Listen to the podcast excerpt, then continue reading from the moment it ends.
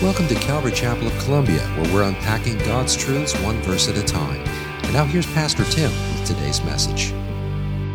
If you have a Bible, Acts chapter 15 this morning, continue our verse by verse study through the book of Acts, and we will, Lord willing, close the chapter of Acts chapter 15 this morning uh, with a message entitled Christian Conflict. I figured when I came back, my first sermon should be kind of light should be kind of fun. So we went Christian conflict. How about that? Uh, it, it's a subject that I know is not necessarily the funnest, but it is absolutely crucial to the body of Christ that we understand how to navigate through conflict biblically. Uh, conflict is not the problem in our relationships with one another, it's how we deal with conflict. And in fact, conflict can be a great thing. You know the verse, as iron sharpens iron, that friction that is, is caused by that, as iron sharpens iron, so does one man to another. There is growth. Uh, conflict is an opportunity to grow. Yeah, let's go, baby. So, with that said, stand with me. We're going to read. We have a conflict that we're going to talk about in the scriptures this morning. And it's going to give us an opportunity to reflect on our own lives relating to maybe some conflict we have with our brothers and sisters and how we ought to deal with that. Acts chapter 15, beginning in verse 36. And after some days, Paul said to Barnabas, Let us return and visit the brothers in every city where we proclaim the word of the Lord and see how they are. Now, Barnabas wanted to take with them John called Mark. But Paul thought best not to take with them one who had withdrawn from them in Pamphylia and had not gone with them to the work. And there arose a sharp disagreement, so they separated from each other. Barnabas took Mark with him and sailed away to Cyprus, but Paul chose Silas and departed, having been commended by the brothers to the grace of the Lord. And he went through Syria and Cilicia, strengthening the churches. Father, we thank you for your word this morning. And Lord, here is a subject that would be easy for us to tune out because it puts us in oftentimes uncomfortable situations. And yet, Lord, we don't flee from the uncomfortableness, but we look as it as an opportunity to grow in our faith. So, Lord, will you speak to us today relating to conflict that we might have within our our, our own body within the body of Christ, other believers and such, and, and how we're to called to deal with these things. Uh, that you would help us to be transparent with you this morning. And that you would, by your Holy Spirit, do a work in our heart, Lord, to become the people that you're calling us to be. And so we want to humble ourselves before you, God. We ask you to speak to us as only you can. And we ask also that you prepare our hearts for communion as we remember the price that was paid for our sins to be forgiven so that we could be truly reconciled to you. And help us, Lord. We pray now in Jesus' name. Amen. You can be seated. So, conflict is something that we have in every relationship. It's something that we deal with in life. It doesn't catch us off guard when it happens outside the church, but it does catch us often off guard when it happens within the four walls of the church. We're supposed to be unified people, amen? How can we be unified if there's conflict? You see, the issue isn't conflict itself, but it's how we remain unified in the midst of our disagreements with one another. I know that you think life would be just so much easier if everybody would think like you, but they don't. If that's a news flash, I'm sorry. But everybody doesn't think like you, and so we are going to arrive at different uh, disagreements in, in situations at times. It just happens. You know, recently you, you, you, see this happen within even the leadership of churches. You familiar with Mark Driscoll? Several years back, the pastor and founder of Mars Hill Church in Seattle, Washington. Uh, pastor Mark was accused of being heavy handed in his leadership style and being aggressive and, and just, I guess, downright mean, sometimes in the office. And so his elders uh, you know, circled up and they brought some accusations against Pastor Mark. And, and so that was brought before the congregation. And uh, they brought in a third party to vet out all of these situations. What they found, what they, they arrived at this conclusion that uh, although Pastor Mark was uh, not necessarily nice all the time, he didn't do anything to disqualify himself from being a pastor of, uh, of Mars Hill Church. But he left the church anyway. Unreconciled to, I assume, unreconciled to his elders. Uh, more recently, James MacDonald, pastor in Chicago area. I think he's in Chicago, was in Chicago. He's in Florida now. But he, uh, there were some accusations brought up against him from some congregants relating to the way that he was handling uh, some finances within a couple different types of ministries that they had. They had a radio ministry, and then they had the church. And so there was some issue with the way that he, uh, some people felt he was handling the situation. His elders circled up. Again, they looked and examined the accusations that were brought forth. And again, James MacDonald was also considered not to be the nicest guy on staff.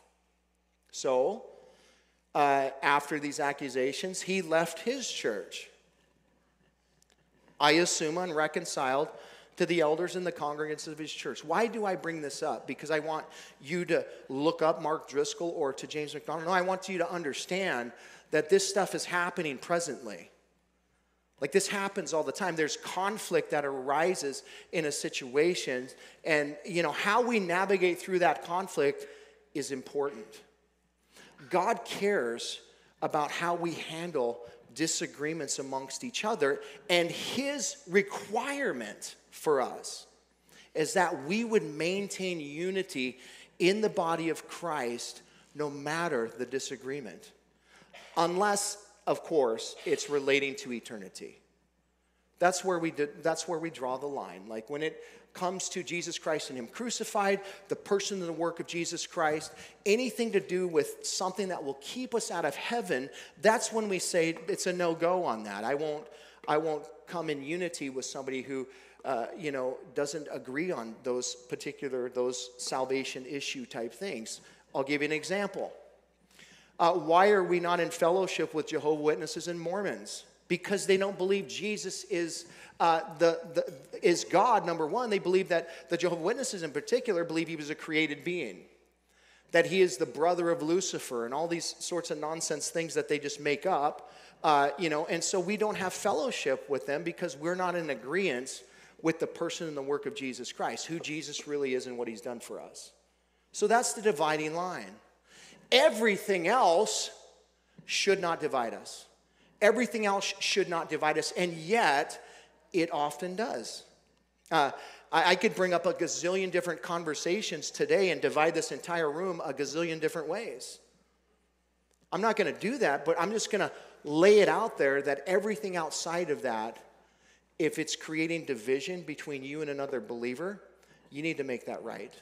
You need to deal with that because ultimately, uh, when we get to heaven, we'll find out some things we'll figure it out. You know, you're, you're being right on this side of heaven may actually end up you being wrong on the other side of uh, this earth. You know what I'm saying? So it's so important that we maintain Christian unity. And in fact, uh, God cares so much about unity in the body of Christ that, you know, when He sent His Son to, to die for us and to reconcile us to Himself, that uh, Jesus Himself prayed that we would become one just like he and the Father are one, right? Like he, he really meant that. Like that wasn't just a suggestion. Like I hope that they become one. No, if we let the Holy Spirit operate inside of our hearts the w- way that we ought to, then we will come together and we will overcome the obstacles of disagreement, no matter what they might be. You know, and, and here's what I'm not saying is that you have to be best friends with everybody in the building. But what I am saying is, you ought not be avoiding people in the body of Christ because of some schism that's happened between you and them and whatever the case might be. We are called to be a people of unity. And that's what we're going to talk about today. Max Lucado said it well when he said, Conflict is inevitable, but combat is optional. Yay! We don't have to fight each other over things that aren't necessarily, um, you know, salvation issues. We don't have to fight each other. Combat is, is optional, guys. You don't have to engage uh, in. I, I uh, one of our elders, Randy, he, he Randy Lemaster, he says, I, I, hope I get this right. It just came to mind. He, he says, you know, um, we're, we don't have to contribute to every argument that we're invited to. Do you know that? You don't have to engage in every argument you're invited to. You might be invited, but you don't have to keep it going. Hey, somebody needs to be uh, somebody needs to be a peacemaker in the conversation. Again, we don't make peace at all costs, but at much cost. And in fact, sometimes we have to lay our opinions down because I think opinions are, uh, you know, probably the most dividing thing that we talk about, what we think about something. Not even necessarily what the Word of God has to say about it. How we do a certain thing, not necessarily what the Word of God says about these kind of things. We just, we just like to air our opinions. That was my opinion, by the way. Uh, so, you know, and I'm right. And if you want to, no, I'm just kidding. But, but we don't have to fight about everything, man. We, we disagree on. There, hey, we can agree to disagree, right? We can agree to disagree. Let me give you an example. My wife and I have this lifelong disagreement. And unless the Lord Jesus enlightens her, um, we're going to stay in that place. Here's the disagreement now. So, uh, several years back, my wife and I were having a conversation with our kids, and one of our pets died. And my wife said, Well, I mean, I think our pets are going to be in heaven. How many of you guys think your pets are going to be in heaven? Maybe you guys think your pets are going to be in heaven. Okay, you're wrong. So we'll just get that out of the way. Uh, but my wife and I have this conversation ongoing about, well, pets are, are going to be in heaven. Pets aren't going to be in heaven because I don't think they have souls, you know. But my wife, her, her kind of stance on this whole situation is that well, there are animals in heaven and Jesus is riding a horse. Where did they come from? I don't know, but I don't think they're your pet. Uh, they could be. Uh, I know Billy Graham was asked this question one time and he, and he said, Listen, I don't know if pets are going to be in heaven or not, but what I know is you're going to have everything you need to be 100% content in heaven. So uh, that's what I do know. Uh, I choose to say no. My wife chooses to say yes. So we're in a full disagreement relating to that. However, it's not dividing our home. You know what I mean? We have agreed to disagree. Even though she's wrong, I have let that slide. Um, I'm kidding. But really, ultimately, that's how we're supposed to navigate through our, uh, uh, you know, our disagreements with, with each other. If we can't get on the same page relating to the topic, then listen, we still should maintain unity and move forward in Christian unity without allowing that subject to divide us. That is absolutely paramount to the Christian faith, folks, that we would maintain that Christian unity. Jesus died to make us one, not only with the Father, but with each other. Do you know, I, I was at a pastor's conference a few weeks ago, and, and the topic was what is the greatest commandment? You know, Jesus being asked that by the scribe, what did he say? Love the Lord your God with all your heart, soul, strength, and mind. And then he went on to say, and love your neighbor as yourself. Like God cares about us getting along with each other. More so, he cares about us loving each other. More than anything. Like if you want to be walking in obedience with the Lord, then you need to be walking in love. And last time I checked, 1 Corinthians chapter 13, verses 4 through 8, I know that because I'm doing a wedding today after second service, but uh, it tells us that love is kind, it's not rude, it doesn't boast, that it believes all things, hopes all things, endures all things.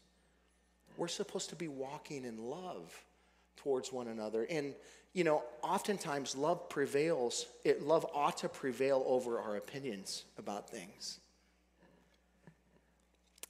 we take this seriously, this, this idea of uh, reconciliation when there is a disagreement with brothers and sisters, and we, and we don't necessarily do it the right way. We take this, this subject of reconciliation seriously. And in fact, we take it so seriously that we painted it on the wall right over here. This is one of the eight core values of our church. These are the eight core values of our church.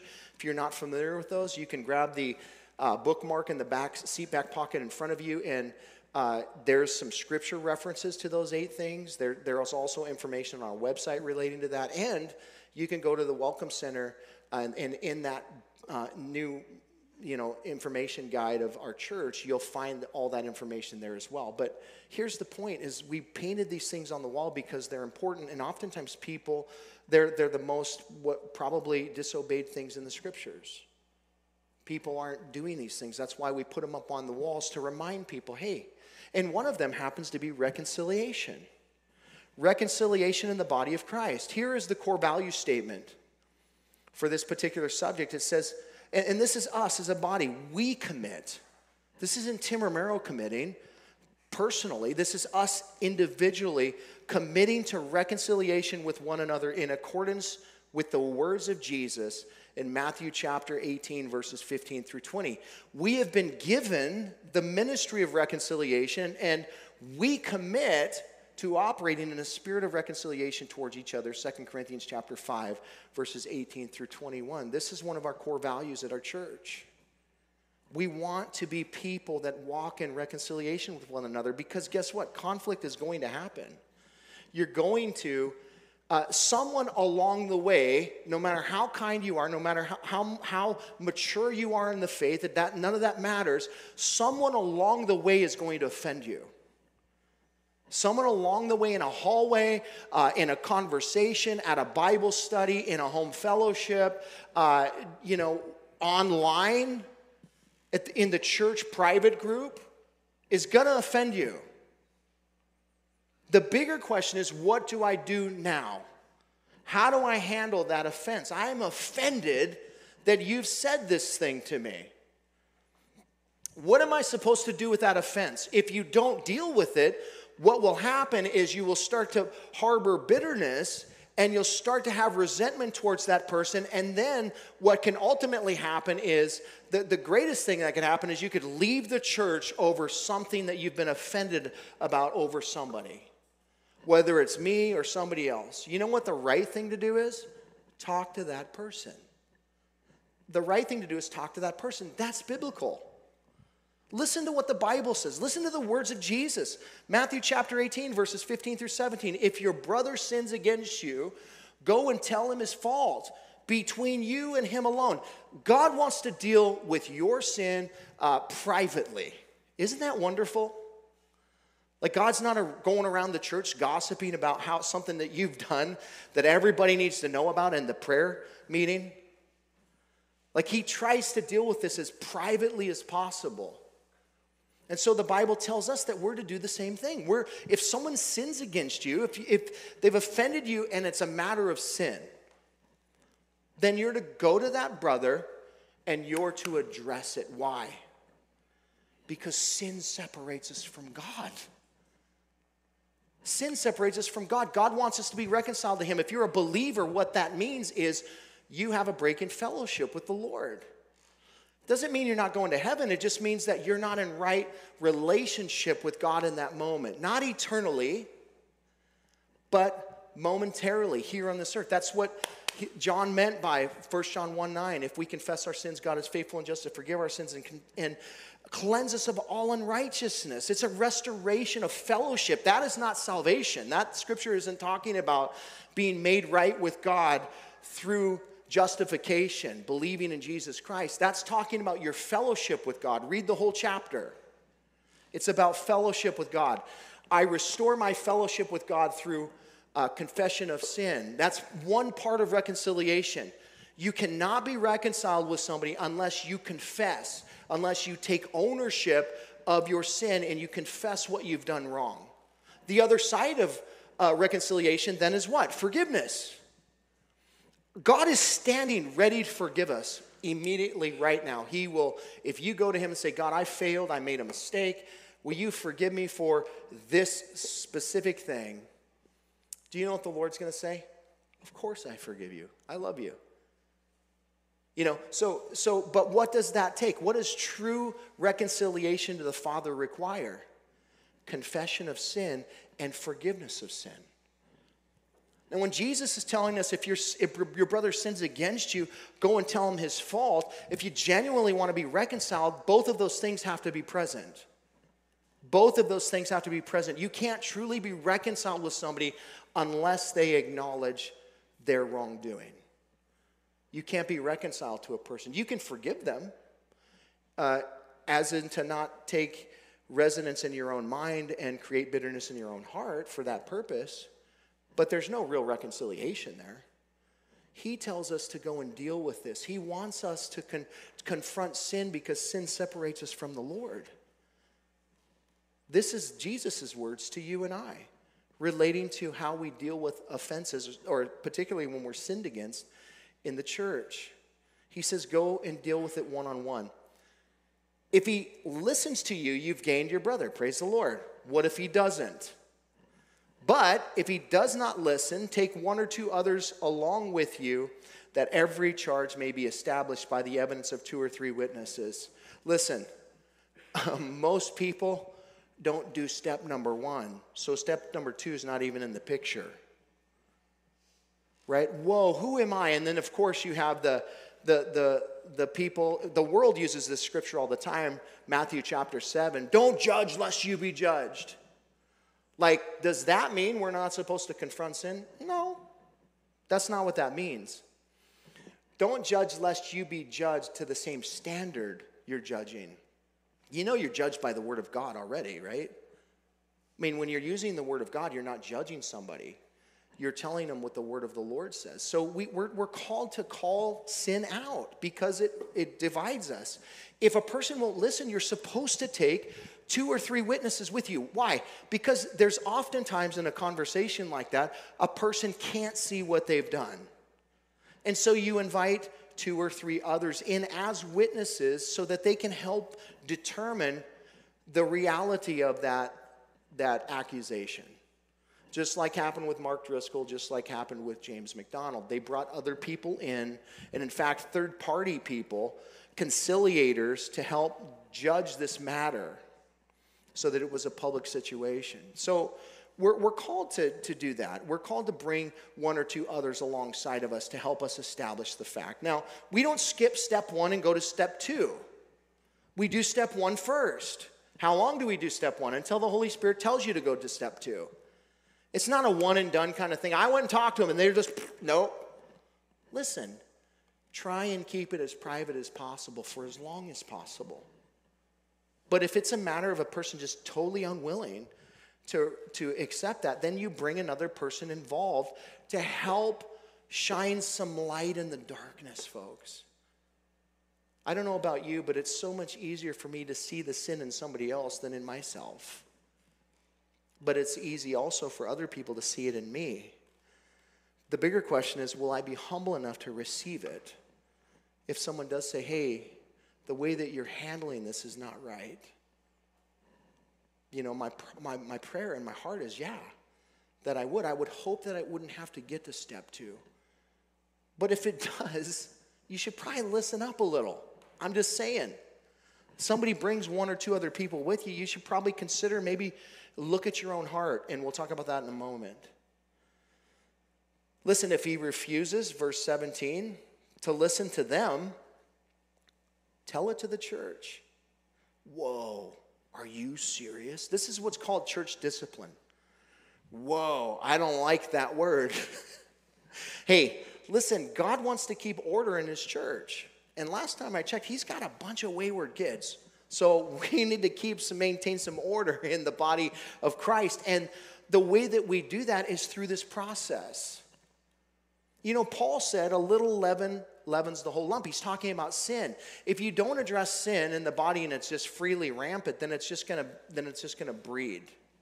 So you're supposed to address this stuff. If a person is unwilling to deal with something privately, if they're unwilling to deal with, with it with uh, one or two other people that have come alongside to help bring some clarity to the situation, then you go to the church, and the church is supposed to address this.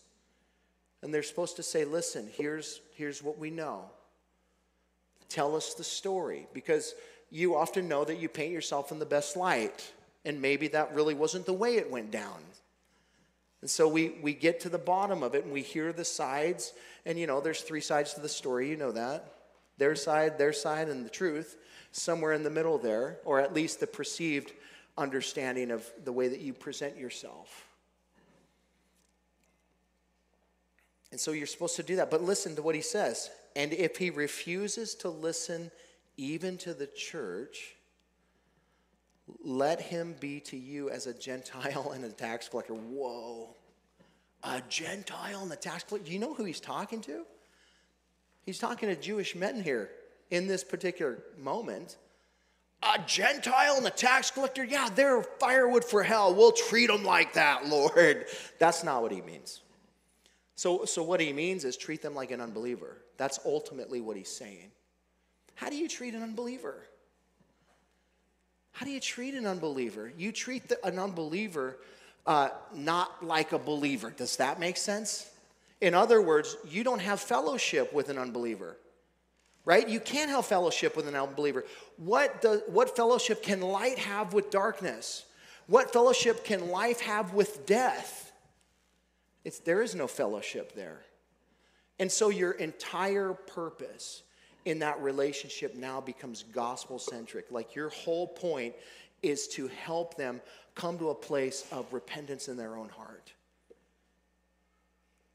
One of my, one of my uh, greatest inspirations in the pulpit, Pastor David Guzik, said one time he had a person that was unwilling to repent of sin and it had made it through this process of Matthew 18 up until the point where the church had to address it, and the guy refused to address the sin. And he happened to be a friend of David's. And so, uh, after David had addressed this with him, and the guy refused to repent, refused to make it right, he called Pastor Dave up and he said, Hey, uh, let's have lunch together. And Pastor David said, No, I can't have lunch with you. Why? Because you're unrepentant because you're unwilling. I'm not going to have, you, you want to have fellowship with me, but I can't have fellowship with you because you're an unrepentant believer. Now, uh, that, that sounds harsh in our culture. But I think that it was probably sounding a little easy in the culture that Jesus spoke because they were a total different, they would stone people for stuff like this. So it's all a matter of where you're living and, and the, the culture that you're living in. It may seem harsh, but listen, the reality is, is that sin separates, folks. Sin separates, not just necessarily you privately between the Father, but brother and brother and sister and sister. It separates us. And it's supposed to because it also can breed. And so we have to be careful about the way that we handle these things. This is the process that God tells us to deal with when it comes to a brother sinning against us, how we deal with our uh, conflict with one another. This is how we deal with it. There's a ministry called Peacemaker Ministries. Anybody ever heard of Peacemaker Ministries? Peacemaker Ministries is, an, is a great ministry relating to biblical reconciliation. Uh, the, the guy that started Peacemaker Ministries, his name is Ken Sande. He, the, he's from Billings, Montana, my hometown, yeah. And uh, he actually was an attorney who got tired of seeing Christians deal with conflict unbiblically. You know, taking each other to court like the Bible says not to do. These kinds of things. Like he, he, he saw this happening constantly, and he got so frustrated with the unwillingness to yield to the Word of God that he said, I'm going to start a ministry and I'm going to educate Christians on how we're called to deal with conflict biblically. It's an incredible ministry. If you're not familiar with it, I suggest that you do get familiar with it. But they have a process, they have really this, this grid that you're supposed to run all your conflicts through. They call it the four G's. The four G's glorify God, get the log out of your own eye, gently restore, and go and be reconciled. That's the four G's. The first is glorify God. Here's the question relating to this How can I please and honor God in this situation. Here's a conflict that's happened between a brother or a sister. How can I please and honor God in this situation? How can I bring glory to God? Whether you eat or drink or whatever you do, do for what? The glory of God. Our first focus should be Lord, how can I glorify you through this situation? How can you use this moment to bring glory to your, to your name through this situation? Help me to surrender to that idea that I'm called to bring glory to you through this situation. It's possible to bring glory to God through conflict in the way that we manage ourselves in the midst of those conversations. You can bring glory to God, and that should be the goal. Number two, get the log out of your own eye. Here's the question How can I show Jesus' work in me by taking responsibility for my contributions to the conflict? Well, I didn't do anything wrong. Oh. There's a reason why Jesus says, before you take the speck out of your brother's eye, get the log out of your own eye. There's a reason for that. You know, the old adage that says it takes two to tango, it really does. And so we ought to look within first before we look outward.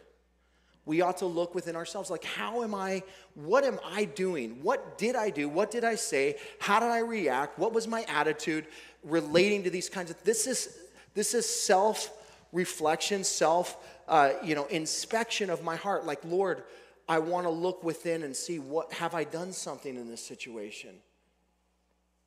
You know, when you do that, it's so much easier to address somebody else. Once you've kind of looked at your own self and said, man, I mean, honestly, I'm not talking about like a glibly, like, oh, oh yeah, I, I examined my heart. I didn't do anything wrong. Nothing. Nothing? Not a single thing. Uh, you know, get the log out of your own eye. Look at yourself and how that you've how have you invested in this conflict? How have you kept it going? And then you're ready to gently restore. What does that mean? Here's the question How can I lovingly serve others by helping them take responsibility for their contributions to this conflict? Gently restore. If your if your whole attitude towards this conflict is I can't wait to shred this person, i.e., that's not Jesus. I can't wait to confront this person in the way that they are so that they'll deal with themselves. That's not Jesus. You know, the Bible says in Galatians chapter 6 that if you find a brother who stumbled into sin, you who are spiritual, restore that person, listen to this, with a spirit of gentleness to be gentle with how you restore a person. You know, uh, what I find oftentimes is when I get the log out of my own eye, it's easy to gently restore. Because when I'm looking at myself and looking at how maybe I've contributed to the situation, I think, like, okay, this person's not so bad after all. Turns out I had some part to play in this. And so it's easy to do that. It's easy to help uh, somebody else see their situation when you're owning up to your own stuff. And, you know, just in case you're married in this room today, this is crucial. Own up to your own stuff first, and then take care of your spouse's stuff gently. That's how we're to, called to deal with this kind of stuff. And then finally, go and be reconciled. You can't be reconciled unless th- this stuff has happened. You won't be able to do it. Here's the question How can I demonstrate the forgiveness of God and encouragement and encourage a reasonable solution to this conflict? Go and be reconciled. Again, that is the goal. The goal is how can we leave this place unified? How can I leave this place uh, in the right relationship with this person. Doesn't mean that I'm going to be best friends with them or whatever, but it also does, means that I'm not going to avoid them in the hallway of the church. Like, I'm not going to be like, uh oh, there they are. You know, I'm signing up for the chili cook off and I see their name on there and I'm like, oh, they're going to be there. I'm not going, you know, kind of thing. You're not going because Pastor Tim's the best chili cooker, cook off person in the world, but I'm not participating, so you can feel free to come. I'm kidding. But Uh, really, I have no idea how I, you know, I guess maybe, maybe people, maybe it was rigged. I don't know at this point. I'm still trying to determine this myself. But um, go and be reconciled. The idea, it's active pursuit of peace. Active pursuit of peace and reconciliation. That's what we're called to, folks. That's the goal. You know, God sent his son Jesus Christ so that we could be reconciled to the Father. You know, he went to great lengths so that we could be reconciled to the Father. He, reconciliation is what the Lord is all about, and we are to actively pursue that. The Bible tells us that we're called to be peacemakers. Do all that you can to live at peace with all men. How much more should we do all that we can to live at peace with our brothers and sisters in Christ and maintain Christian unity, folks? If we're called to do that with all men, how much more should we do it inside the body of Christ? That we would do all that we can. Well, I had that one 30 second conversation with that person. I've done all that I can to live at peace with that person. I'll tell you that. Uh, listen, God has called us to be peacemakers, and Jesus is the Prince of Peace. And when you invite him into a conflict, guess what his focus is? To bring peace. Not at the cost of truth or anything like that, but God has a way of bringing the truth to the surface and causing reconciliation to happen when we look to him. Now, it's impossible to do this on your own, period. We need the Holy Spirit to help us navigate through this stuff because you know what happens when we get into a situation like that? Our emotions get involved. And guess what? As much as we already know we're not supposed to walk by our emotions, we walk by our emotions, especially in conflicts. Especially when somebody, when we're not seeing eye to eye with somebody and that rub is happening. That's when, uh, when the emotions start to go up. And if we start walking in emotions, you can throw the Spirit of God out. Because what you're going to get is 100% flesh. 100% flesh. We, we need to surrender to the Holy Spirit in the midst of these moments. Listen, I had a conversation with somebody in a long time ago in my office, and I was ready to blow my stack.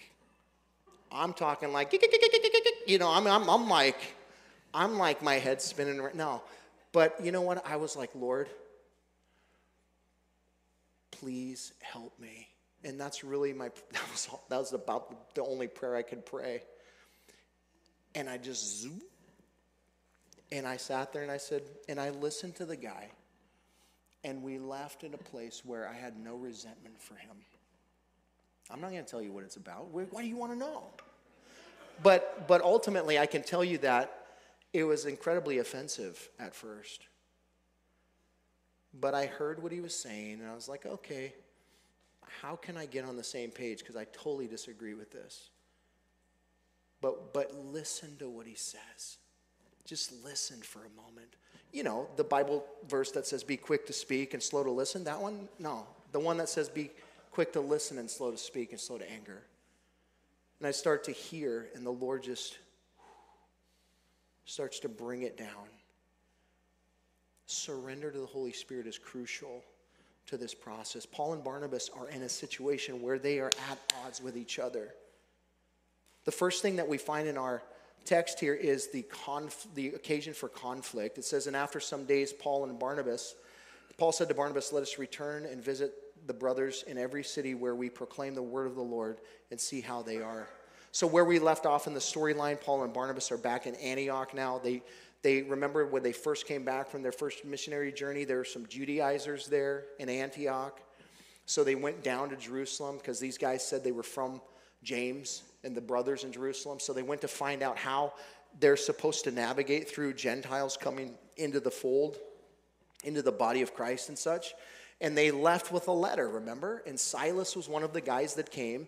They chose men that were godly to come and uh, as representatives of the believers in Jerusalem, and they came back to Antioch and they dealt with the Judaizer things. And then the very last verse, verse 35 of John, uh, Acts chapter 15, it says that uh, Paul and Barnabas went throughout Syria and Cilicia, strengthening the churches.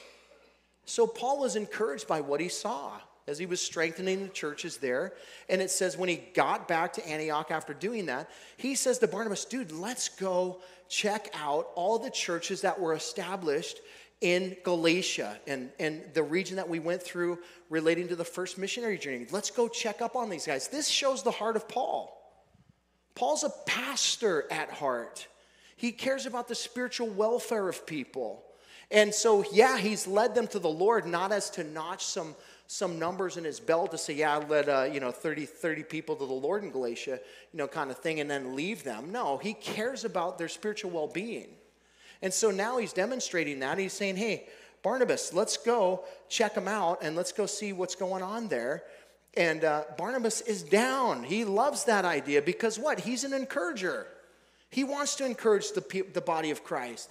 He wants to um, cause people who are not growing to grow and, and all this kind of stuff. He's the champion of those who are downtrodden. That's who Barnabas is. So you can understand then why there was a conflict going on here. So, Paul, this is the occasion for the conflict. Next, we find the origin of the conflict in verse 37. Now, Barnabas wanted to take with them John called Mark but Paul thought it not thought best not to take them take with them one who had withdrawn from them in Pamphylia and had not gone with them to work. So Barnabas, here comes the origin of the conflict. The origin of the conflict is let's take John Mark with us. It's a person. Let's take John Mark with us. If you recall in Acts chapter 13, John Mark bailed on Paul and Barnabas as they were going through Galatia. He bailed on them. Uh, we don't know why he did it. Some believe that it was because Paul got malaria in that area and he was afraid. Some think that he was homesick. Others think it was because of the gospel that was being preached to the Gentiles. The reality is, we don't know what happened, but what we know is when John Mark departed, Paul considered him a deserter. That's what we do know. And it rubbed Paul the wrong way. Here becomes the origin of the conflict. Barnabas wants to bring John Mark. Paul says, No way. Not a chance that we're bringing this guy with us. And so um, now they've got an issue. When it says here that Barnabas wanted to take John Mark with him, really in the Greek it means that he was incredibly persistent. He wasn't going to take no for an answer. That's the idea you know that persistence is a great attribute, but it can turn into pushiness real quick. You know, when you have somebody who's persistently trying to get you on the same page as them, it becomes pushy, doesn't it? I, I, think Barnabas is saying, listen, because of his character, because of who he is as a person, you know, listen, he's, he's the one that likes to lift people who up, who have, who have failed. John Marcus bailed on him. Yeah, that happened, but hey, let's restore him. Remember what he did for Paul? Remember it was him that brought Paul, uh, you know, into the Jerusalem church, and he said, "Listen, we want to. This guy's a good guy, and we need to hear him." He genuinely came to Christ, and he introduced them to the apostles. They they were able to see the change in his heart. Then Paul was sent to Tarsus for ten years, and then then when Barnabas got sent from Jerusalem up to Antioch because of the stuff that was going on there in the, the, the revival or the awakening that was happening there, he went and got Paul and said, Let me bring Paul into the picture. They've been ministering hardcore together for four years now.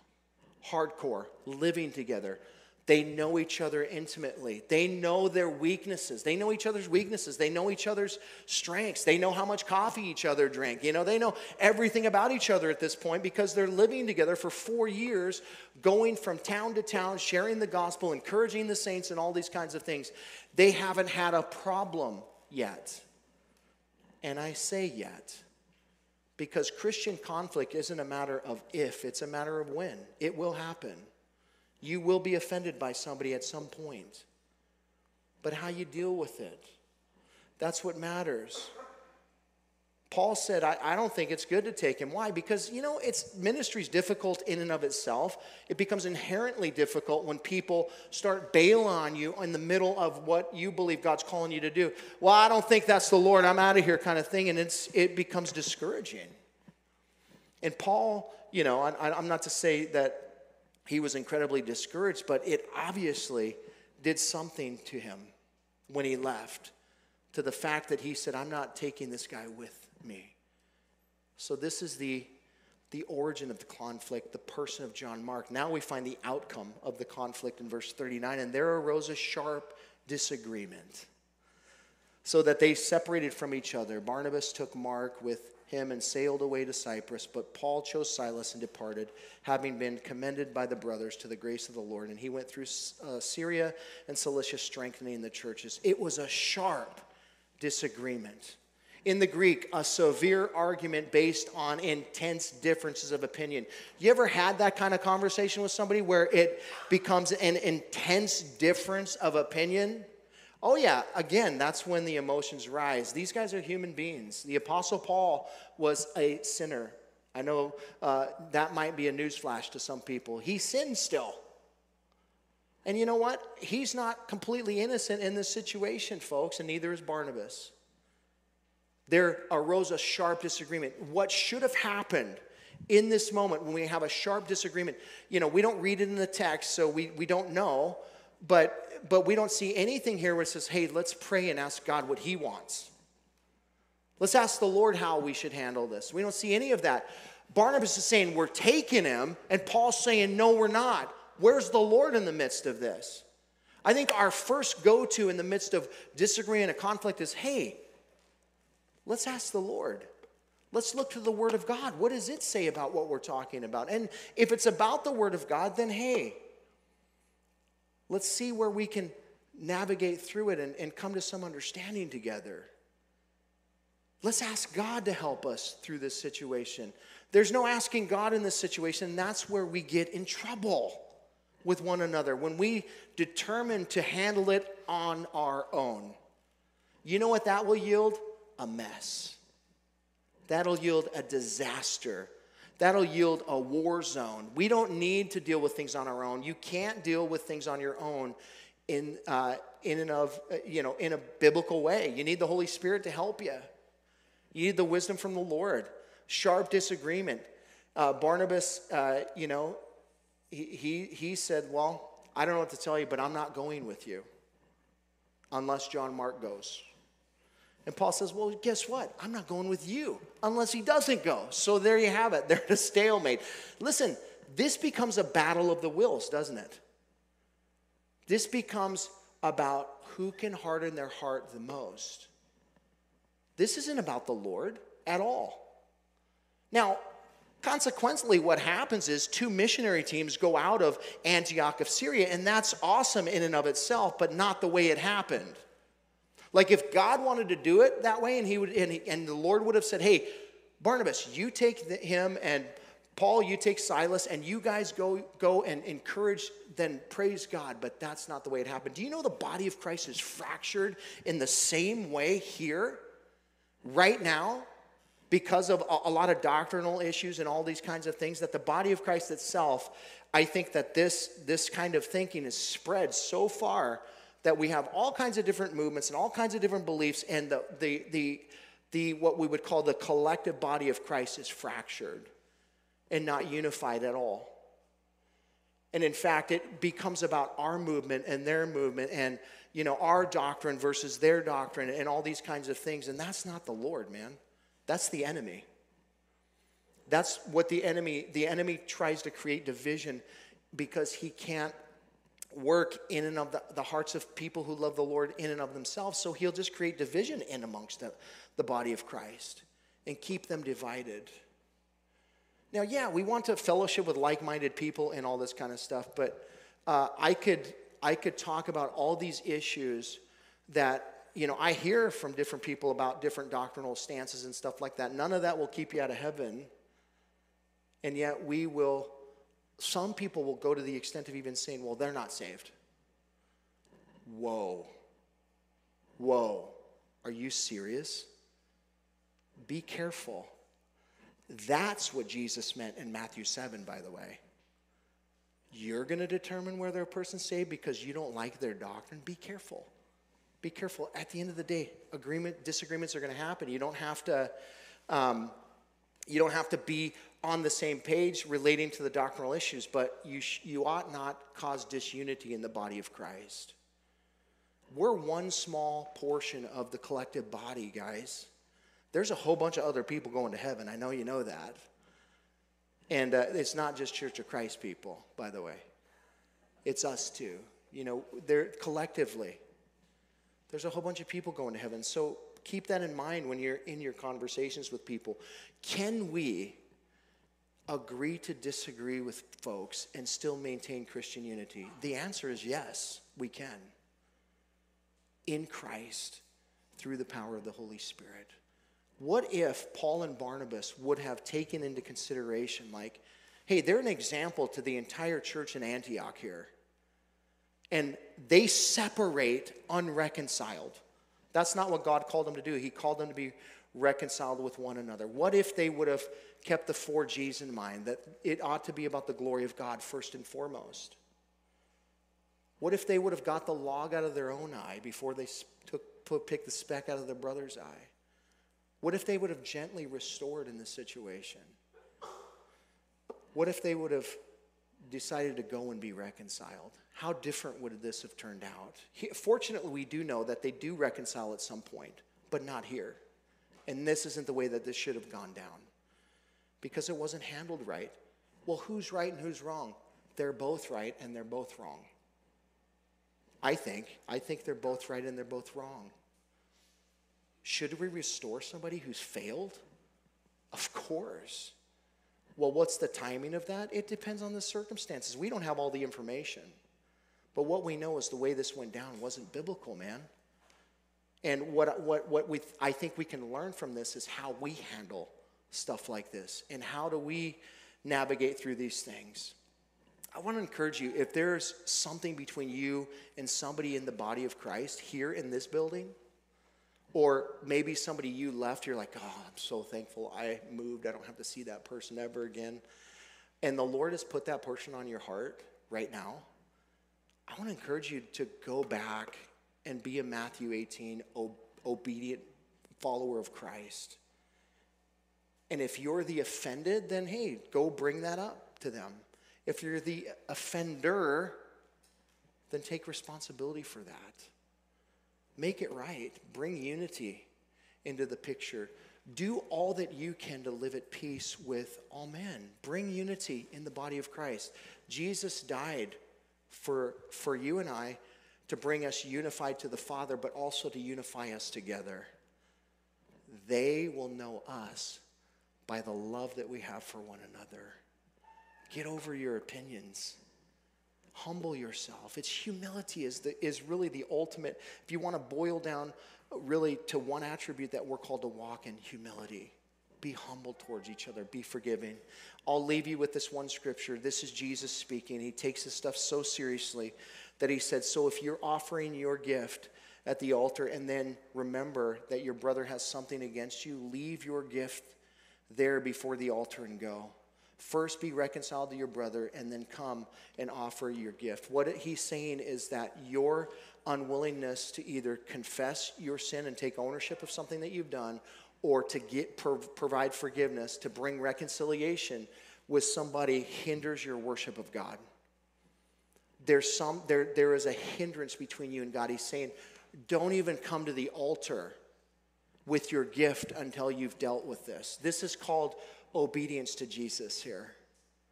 And so he's serious about it, man. So we should be serious about it too. If God's knocking on your heart today, relating to a conflict that you've had with somebody in the body of Christ, man, and it's divided you, I want to encourage you to make it right as, as much as you can. It's not always possible to reconcile because it depends on two people. But you're 100%, you own 100% of your part of that. You own it and you do your best to live at peace with all men. Amen. Thanks for listening. You can hear more of Pastor Tim's studies through the Word of God on our website, www.calvaryofcolumbia.org. Thanks again for listening, and we hope you'll join us again as we continue to study God's Word.